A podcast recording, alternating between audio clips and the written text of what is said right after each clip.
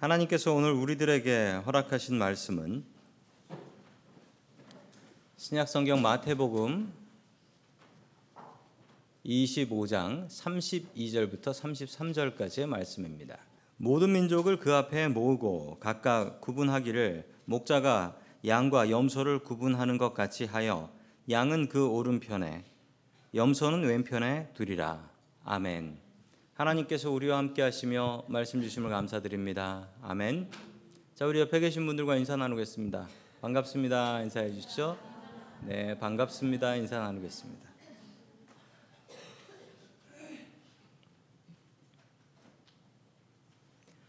유대인들은 구제를 많이 하는 민족으로 유명합니다. 얼마 전 샌프란시스코 그 종합병원 제너럴 하스피털에 가봤는데 건물을 새로 짓고 간판도 바뀌었습니다. 이상한 이름이 하나 붙었어요. 샌프란시스코 앞에 저커버그라는 이름이 붙었습니다. 저건 무슨 이름일까요? 저 이름은 어, 페이스북 사장님입니다. 페이스북 사장님 이름입니다. 저분은 유대인이고요. 저분의 아내가 이 병원에서 소아과 의사로 근무를 하셨었습니다. 참 좋은 병원인 것이 저 병원은 제가 뭐 신방 간다고 가보면은 어, 노숙인들이 많아요. 그리고 노숙인들이 춥고 비 오고 그러면 저기 가서 쉬어요. 저커버그 사장님이 저 병원에다가 7,500만 불, 75 밀리언 달러를 도네이션해서 새롭게 병원을 지었습니다. 왜 그랬을까요? 그 유대인들에게는 좀 특별한 게 있는데 유대인들은 구약 성경에 나온 대로 구제를 배웁니다. 유대인들 집에 가면 이런 저금통이 있습니다. 아, 저 저금통의 이름은 쯔다카입니다. 쯔다카. 저런 저금통이 유대인 집에 있어요. 그래서 아이들이 저기다가 저금을 합니다. 예, 부모님들이 아이들한테 무엇이라 가르치냐면 네 주머니 안에 있는 돈 중에 남의 남의 돈이 들어 있다. 그걸 잘 골라내라. 남의 돈이 있으니까 그 돈은 저기다가 놓고 네 돈은 네가 가져라. 그리고 이야기합니다. 네가 성공하지 못하면 아마도 누군가의 쯔다카를 받아 먹고 살게 될 것이다. 그러나 네가 열심히 일해서 열심히 공부해서 성공하면 너는 너의 쯔다카로 누군가를 도울 수 있는데 네가 많이 성공할수록 더 많이 도울 수 있단다. 이렇게 가르칩니다. 성경 말씀은 우리에게 이 구제에 대해서 무엇이라 말씀하고 있을까요? 우리 첫 번째 하나님께서 우리들에게 주시는 말씀은 예수님께서는 양과 염소를 구별하신다라는 말씀입니다. 예수님께서는 양과 염소를 구별하세요. 자, 그 말씀이 마태복음 25장 31절의 말씀입니다. 같이 봅니다. 시작. 인자가 모든 천사와 더불어 영광에 둘러싸여서 올 때에 그는 자기의 영광의 보좌에 앉을 것이다. 아멘. 마태복음 25장, 25장에는 세 가지 비유가 나옵니다. 첫 번째는 열처녀, 그리고 지난주에 봤던 달란트, 그리고 오늘 양과 염소의 비유입니다. 이 세 가지 비유는 공통점이 있는데 이 모든 것이 천국의 비유이며 우리가 죽어서 천국 문 앞에 갔을 때 벌어질 일들을 설명해 주고 있는 것이라는 사실입니다. 우리에게 어떤 일이 벌어지게 될까요? 자, 계속해서 32절과 33절의 말씀을 같이 봅니다. 시작. 그는 모든 민족을 그의 앞에 불러 모아 목자가 양과 염소를 가르듯이 그들을 갈라서 양은 그 오른쪽에 염소는 그의 왼쪽에 세울 것이다. 아멘. 오늘 이야기는 양과 염소의 비유입니다. 저는 어렸을 적부터 이 말씀을 목사님들께 설교로 많이 들었습니다. 자, 그 말씀의 대부분은 이런 말씀이었습니다. 양은 순종하고 목자를 따라가지만 염소는 그렇지 않고 고집이 세가지고 뿔로 목자를 들이받는다. 그러니까 염소 같은 교인 되지 말고 양 같은 교인 되라 라고 저는 참 많이 들었는데 이 이야기가 맞기도 하지만 좀 틀린 이야기이기도 합니다. 왜냐하면 염소는 무조건 나쁘게 설명을 했는데 성경에 염소가 나쁘게 나온 경우는 거의 없습니다. 양이나 염소나 착하다 나쁘다라고 이야기하는 것이 아니고 오늘 이야기는 주님께서 천국 문 앞에서 구원 받을 사람과 그렇지 않은 사람을 구별하신다라는 얘기예요.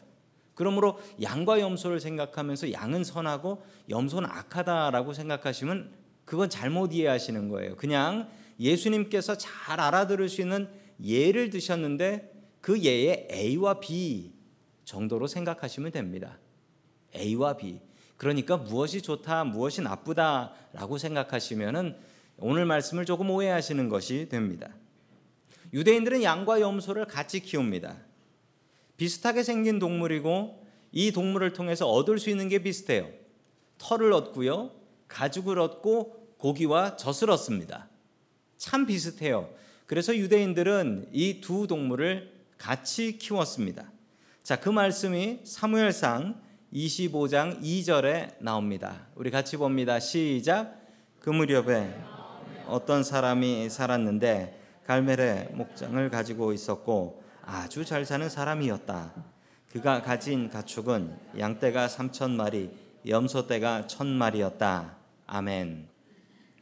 자, 양과 염소의 모습입니다.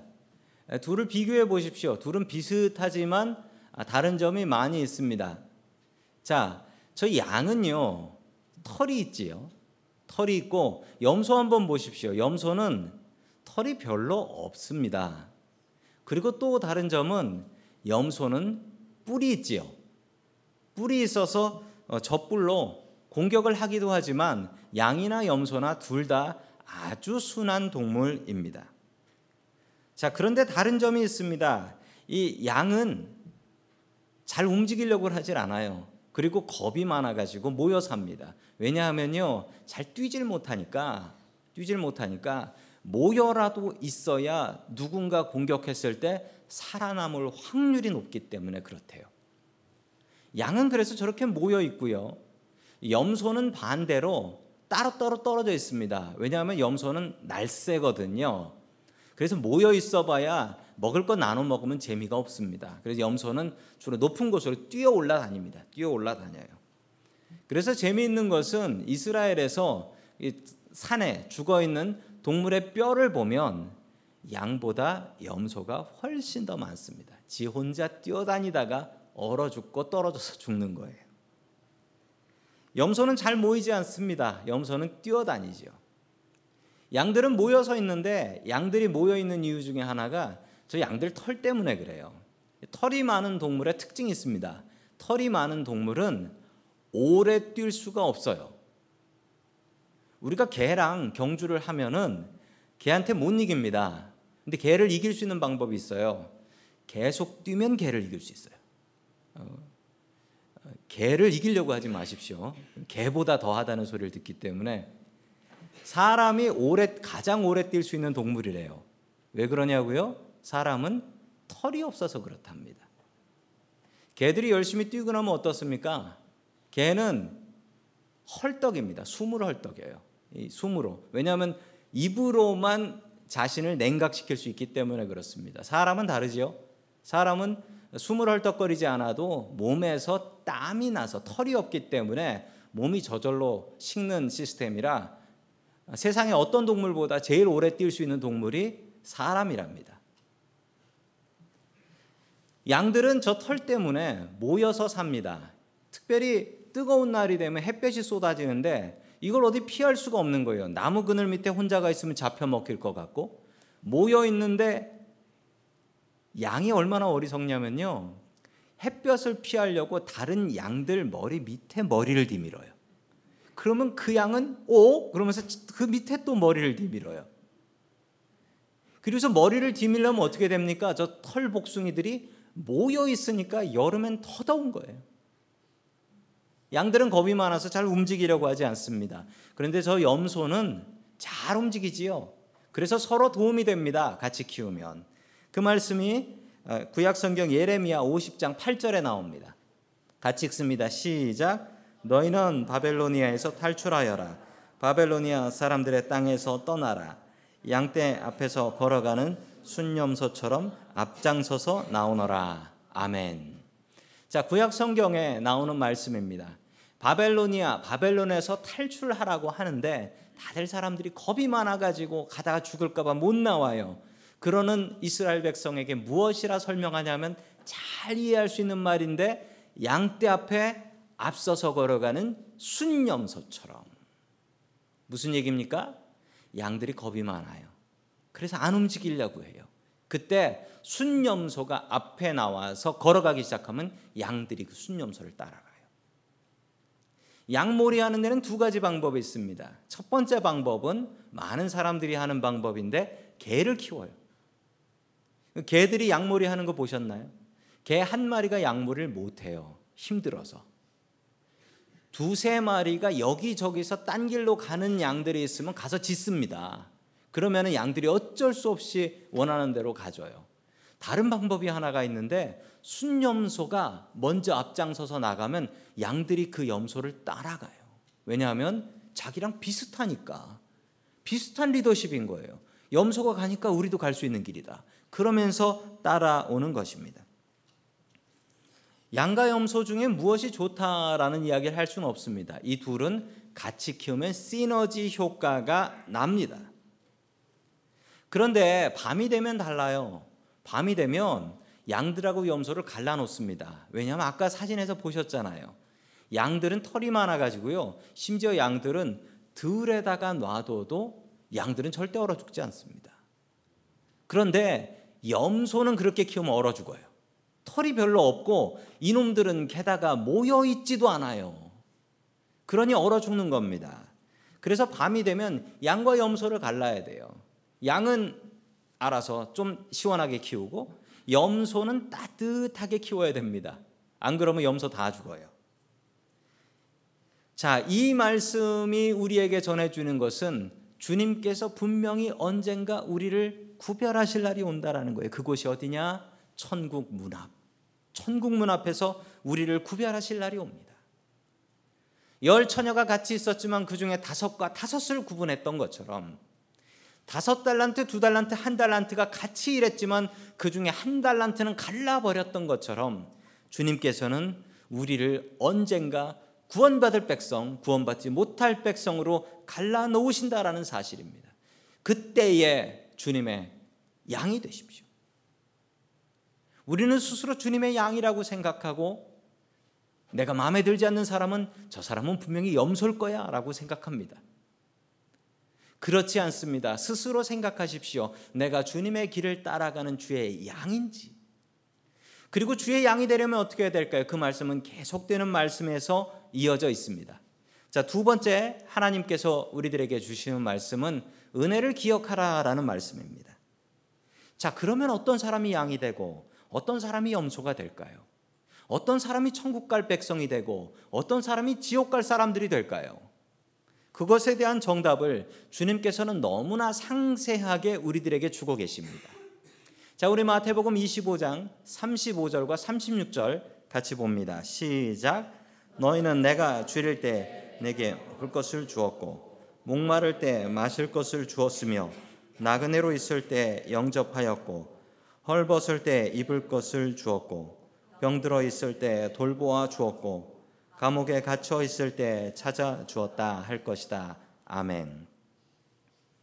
천국 가는 사람들이 어떤 사람인가를 설명하는데 주님께서는 이렇게 말씀하십니다. 주님께서 먹을 것이 없을 때 먹을 것을 주고 또 주님께서 목마르실 때 마실 것을 드리고 나그네 되었을 때 영접해 주었고 헐벗었을 때 입을 것을 주고 병들었을 때 신방 가고 감옥에 있을 때 찾아와 주었다. 이런 사람들이 천국 간다라는 것입니다. 이게 우리의 삶의 기준이 되어야 됩니다. 이렇게 살아야 됩니다. 저희 교회는 매달 노숙인 봉사를 나가고 있지요. 지난달에 당회에서 노숙인 봉사를 나갔었습니다. 장로님들 세 분과 어, 장로가 되고 싶은 사람 한 명이 나갔습니다. 어느 노숙인 하나가 와서 지갑에서 돈을 꺼냈는데 저희 노숙인 봉사 10년 역사의 최초 100불짜리가 나왔습니다. 드디어 100불짜리 도네이션이 나왔어요. 그분이 얼마나 당당하셨는지 그 저는 이제 노숙인들 몰이를 하러 이제 나간 사이에 우리 장로님들이 보시고서 이렇게 말씀하셨어요. 다른 노숙인들한테도 가서 너 공짜로 먹지 공짜로 먹지 말고 주머니 털어라라고 해서 노숙인들이 그 등살에 못 이겨서 주머니를 털어서 저기다가 돈을 넣었습니다.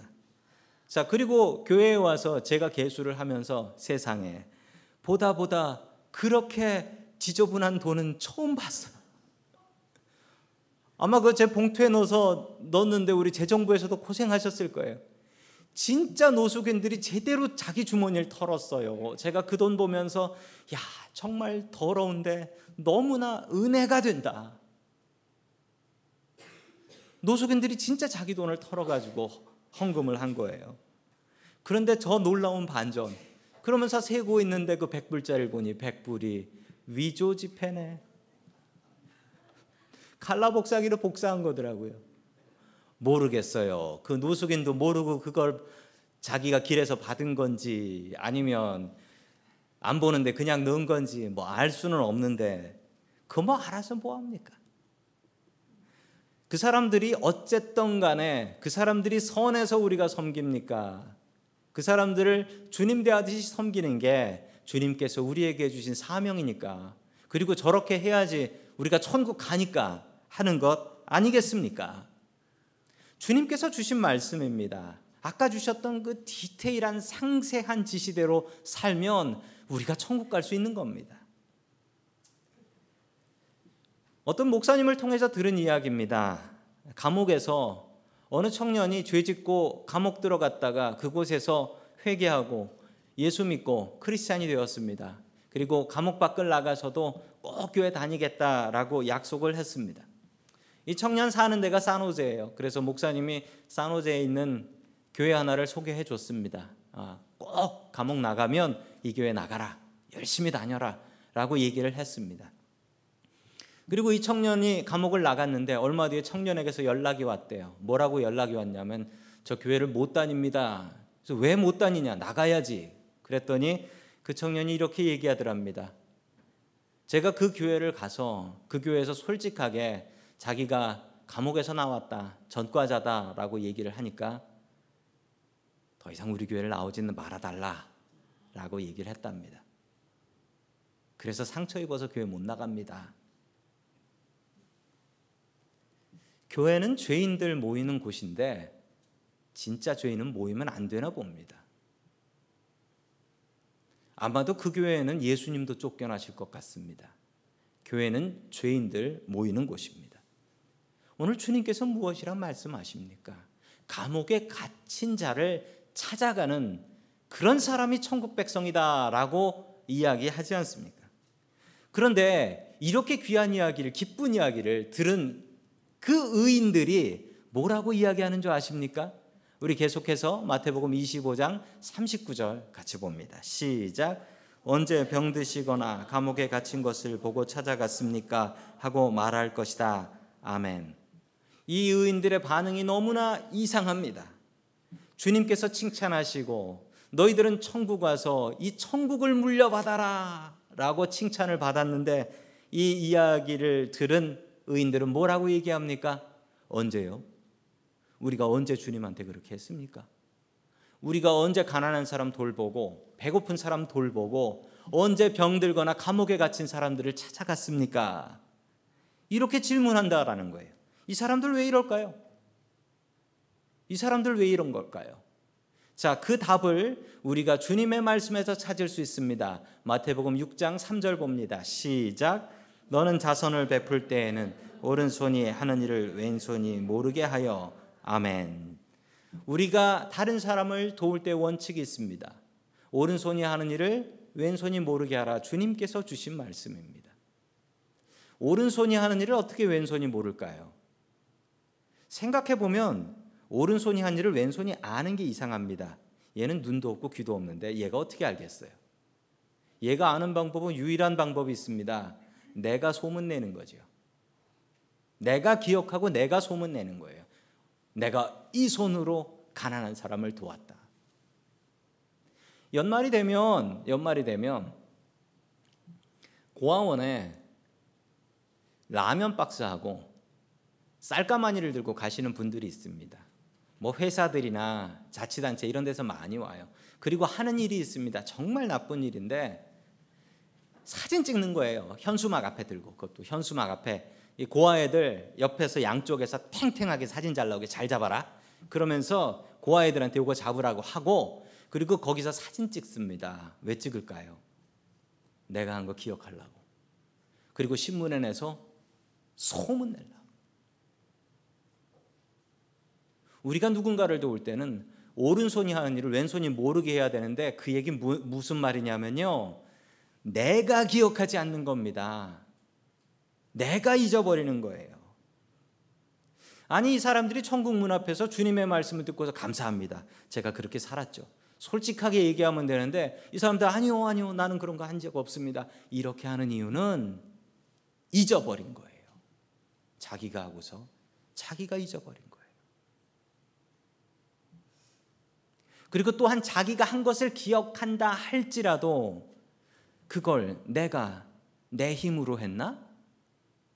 하나님께서 주셨으니까 했고 하나님께서 명령하셨으니까 했지. 이게 내가 한 건가? 종이 주인 시킨 대로 하면 내가 한 건가? 주인 시킨 대로 한 거지. 천국 가는 의인들의 공통적인 특징이 있습니다. 자기가 한 선한 일을 기억하지 못한다라는 것입니다. 설령 기억한다 한들 그것이 내가 좋아서 한 것, 내가 하고 싶어서 한 것이 아니고 주님께서 명령하셨으니 한 것이다.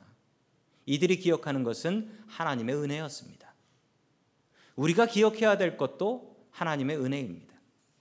내가 무엇을 했던가, 내가 주님을 위해서 어떤 일을 했던가, 내가 교회를 위해서 어떤 일을 했던가, 이것 생각하지 마십시오. 주님의 은혜를 생각하십시오. 오늘 불렀던 찬양처럼 나 같은 죄인 살리신 내 능력 놀라워입니까? 나 같은 죄인 살리신 주 은혜 놀라워. 주님의 은혜가 놀랍습니다. 내가 했던 어떤 일들을 기억하지 마십시오. 주님께서 나에게 베푸신 것이 없으면 나는 숨 쉴 수도 없습니다. 주님의 은혜를 기억하며 살아가는 저와 성도 여러분들 될 수 있길 축원합니다. 아멘. 마지막 세 번째로 하나님께서 우리들에게 주시는 말씀은 행함이 있는 믿음이 되라라는 말씀입니다. 행함이 있는 믿음이 되라. 그 놀부의 아내가 욕심 많은 놀부의 아내가 길을 걸어가고 있었답니다. 길을 걸어가는데 거지 하나가 한 푼만 주세요. 한 푼만 주세요. 구걸을 하는 겁니다. 그러자 이 거지를 보고서 이렇게 얘기했습니다. 너 저기 있는 개한테 절하면서 아버지라고 부르면 일불 줄게 라고 얘기했어요. 그러자 이 거지는 너무 배고파서 내가 못할 게 뭐냐 싶어서 그 개 앞에 가가지고 개 앞에서 무릎을 꿇고 아버지 아버지 그러면서 열 번을 아버지라고 했대요. 그걸 보면서 놀부 마누라가 깔깔깔깔깔 대면서 옛다 싶을 하면서 이게 손 닿을까봐 휙 던졌대요. 그러자 이것을 보던 거지가 놀부 마누라에게 이렇게 얘기했답니다. 아 이거 고맙습니다 어머니라고 했대요. 그러면 아까 그 개랑 무슨 관계가 되는 겁니까? 개라는 거죠. 아, 참 지혜로운 거지예요. 이 놀부의 아내가 거지를 도운 것도 도운 것일까요? 이것도 선행이라고 할 수 있을까요? 오늘 성경에 비슷한 사람들이 나옵니다. 우리 마태복음 25장 41절 말씀 같이 봅니다. 시작. 그때 왼쪽에 서 있는 사람들에게도 말할 것이다. 저주받은 자들아, 내게서 떠나서 악마와 그 졸개들을 가두려고 준비한 영원한 불 속에 들어가라. 아멘. 지옥이 어떤 곳이라고 합니까? 악마와 그 졸개들을 가두려고 준비한 영원한 불이 있는 곳 이라고 합니다. 그런데 그곳에 나도 들어갈 수 있대요. 아까 주님께서 주신 말씀대로 살지 않으면 이곳에 계신 성도님들은 절대로 저 지옥불에 들어가지 마시기를 축원합니다. 아멘. 여기 있는 사람들은 완전 반대의 인생을 산 사람들입니다. 이 사람들은 주님께 나와서 이야기합니다. 너희들은 가난한 사람 돌보지 않고 그리고 배고픈 사람 돌보지 않고 감옥에 간 사람, 아픈 사람 돌보지 않았으니 지옥이다라고 하니까 이 사람들이 오리발을 내밀면서 얘기합니다. 언제요? 우리가 언제 안 그랬습니까? 이렇게 얘기해요. 이 사람들의 인생의 목표는 무엇이었을까요? 이 사람들의 인생의 목표는 이겁니다. 열심히 일해서 넉넉하게 살자. 내가 벌어서 나를 위해 사용하는데 세상 누가 뭐라고 그러냐. 이건 세상이 가르치는 거예요. 이건 세상이 가르치는 거예요. 학교에서 가르치는 거예요. 열심히 공부해서 눌러서 1등해서 돈 많이 버는 사람 되라. 이거 학교에서 가르치는 거예요. 혹시라도 여기 계신 분들은 집에서 아이들에게 이렇게 가르치지 마십시오. 그건 절대로 성경이 가르치는 바가 아닙니다. 내가 벌어서 내가 쓰겠다는데 누가 뭐라 그래? 이 마음으로 살았던 사람들이 지옥문 앞에 다 모여 있는 것입니다. 우리 이민자들은 구제에 인색합니다.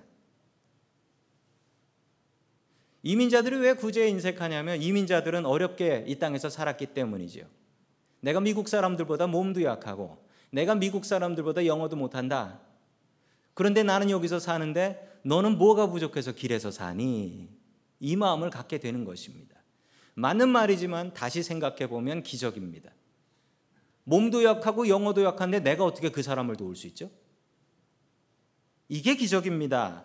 내 도움으로 세상 누군가 야 세상 참 따뜻하구나 교회 다니는 사람들 참 착하구나 라고 느낄 수 있게 한다면 우리 인생 성공 아닙니까? 자신만을 위해서 살았던 이 사람들에게 주님께서 주시는 말씀입니다. 우리 계속해서 44절 말씀 같이 봅니다. 시작. 그때 그들도 이렇게 말할 것이다.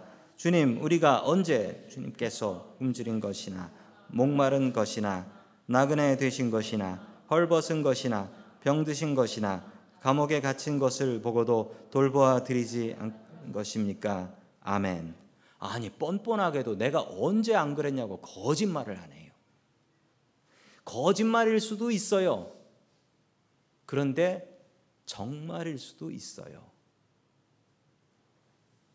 정말 그렇게 했다는 거예요. 이 사람들이 했다 한들 이 사람들의 마음은 주님께서 인정하시는 마음이 아니었습니다. 자신의 선함을 위해서 했다라는 것이죠. 이것을 기억하고 있다라는 것 자체가 나는 참 선한 사람이야라는 것을 기억하고 있는 것이기 때문에 그렇습니다. 주님께서 주신 것으로 주님께서 주신 명령으로 행했다면 이것이 기억이 날까요? 그리고 감히 이것을 내가 했어요 라고 이야기할 수 있을까요? 노숙인 봉사를 여러분들 나가시면서 여러분들의 마음은 어떤 마음이십니까? 나가면서 참 나는 그래도 착하다라고 생각하면서 나가십니까? 그러면 주님 앞에서 기억될 것은 아무것도 없습니다. 마땅히 나가야 되고 나에게 주신 건강과 나에게 주신 재물이 있으니 나가서 나눠야지 잘 하시는 것입니다.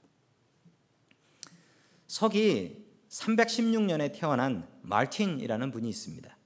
이분은 로마 군인이었습니다. 어렸을 때 집안의 반대를 무릅쓰고 10살에 혼자 교회에 나가서 크리스찬이 되었습니다. 아버지를 따라서 로마 군인이 되었습니다. 전쟁터에 나가서 어느 성에 들어가게 되었습니다. 그 성을 들어가는데 그 성 앞에 이런 거지 하나가 앉아 있었어요. 헐벗고 덜덜 떨고 있는 거지 하나를 발견합니다. 그러자 이 거지를 보고 그냥 지나가지 못한 이 말티는 그 로마 군들의 그 망토 있잖아요. 길다란 망토. 말을 타고 달리면 그 망토가 펄럭이는 그 멋진 로마군의 상징인 망토. 그 망토를 반으로 쓱 잘라버립니다. 그리고 말에서 내려서 저 거지 노인에게 입혀줘요. 그리고 가는데 그 모습이 얼마나 우습습니까? 망토가 이제 반이 돼 짧, 짧아져 버렸으니 이 슈퍼맨이 망토가 반으로 잘렸다고 생각해 보세요. 그렇게 해서 성 안으로 들어갑니다.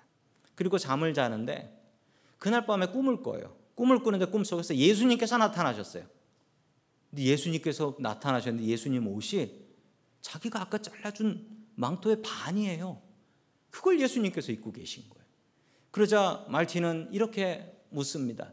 주님, 그 옷 어디서 나셨습니까? 그러자 예수님께서 이렇게 말씀하셨어요. 내 옷은 이 옷은 내 친구 말틴이 나에게 직접 입혀준 옷이란다. 라고 하면서 자랑을 하시더래요. 그러고서 꿈에서 깼습니다. 꿈에서 깨고 나서 보니 자기의 망토, 아까 반으로 분명히 잘랐던 망토가 다시 붙어 있는 거예요. 그 망토를 입고 아까 그 거지, 그 거지가 예수님인 거잖아요. 그 거지를 찾으러 성 바깥으로 나갔지만 그 거지는 찾을 수 없었습니다. 말티는 이 사건에 충격을 받고 로마 군인의 삶을 버리고 주님을 믿는 성직자가 됩니다. 그리고 평생 저 로마군의 망토를 간직하며 저것을 보면서 주님을 생각했다라고 합니다. 제가 오늘 말씀을 준비하면서 참 마음속으로 의문이 드는 것이 천국 문 앞에서 우리가 구원받을 유일한 열쇠 믿음인데 오늘 믿음 얘기는 안 나오고 선한 행위를 하라라는 이야기만 나옵니다. 그 이유가 무엇일까요? 행함이 없는 믿음은 죽은 믿음이기 때문입니다. 우리는 가끔 믿는다고 착각하면서 삽니다. 그 믿음이 진짜 믿음이려면 행함으로 나타나야 되는데 그 행함은 어려운 이웃을 돕는 행함인 것입니다. 다시 한번 우리의 삶을 돌아보십시오. 우리의 관심이 필요하고 도움이 필요한 사람이 누가 있는지, 내가 무엇으로 도울 수 있는지, 그들을 도우십시오. 돕는데 주님의 이름으로 돕고 모두 잊어버리십시오. 주님의 이름으로 나에게 도움 필요한 사람들을 도와 나아가는 저와 성도 여러분들 될 수 있기를 축원합니다. 아멘.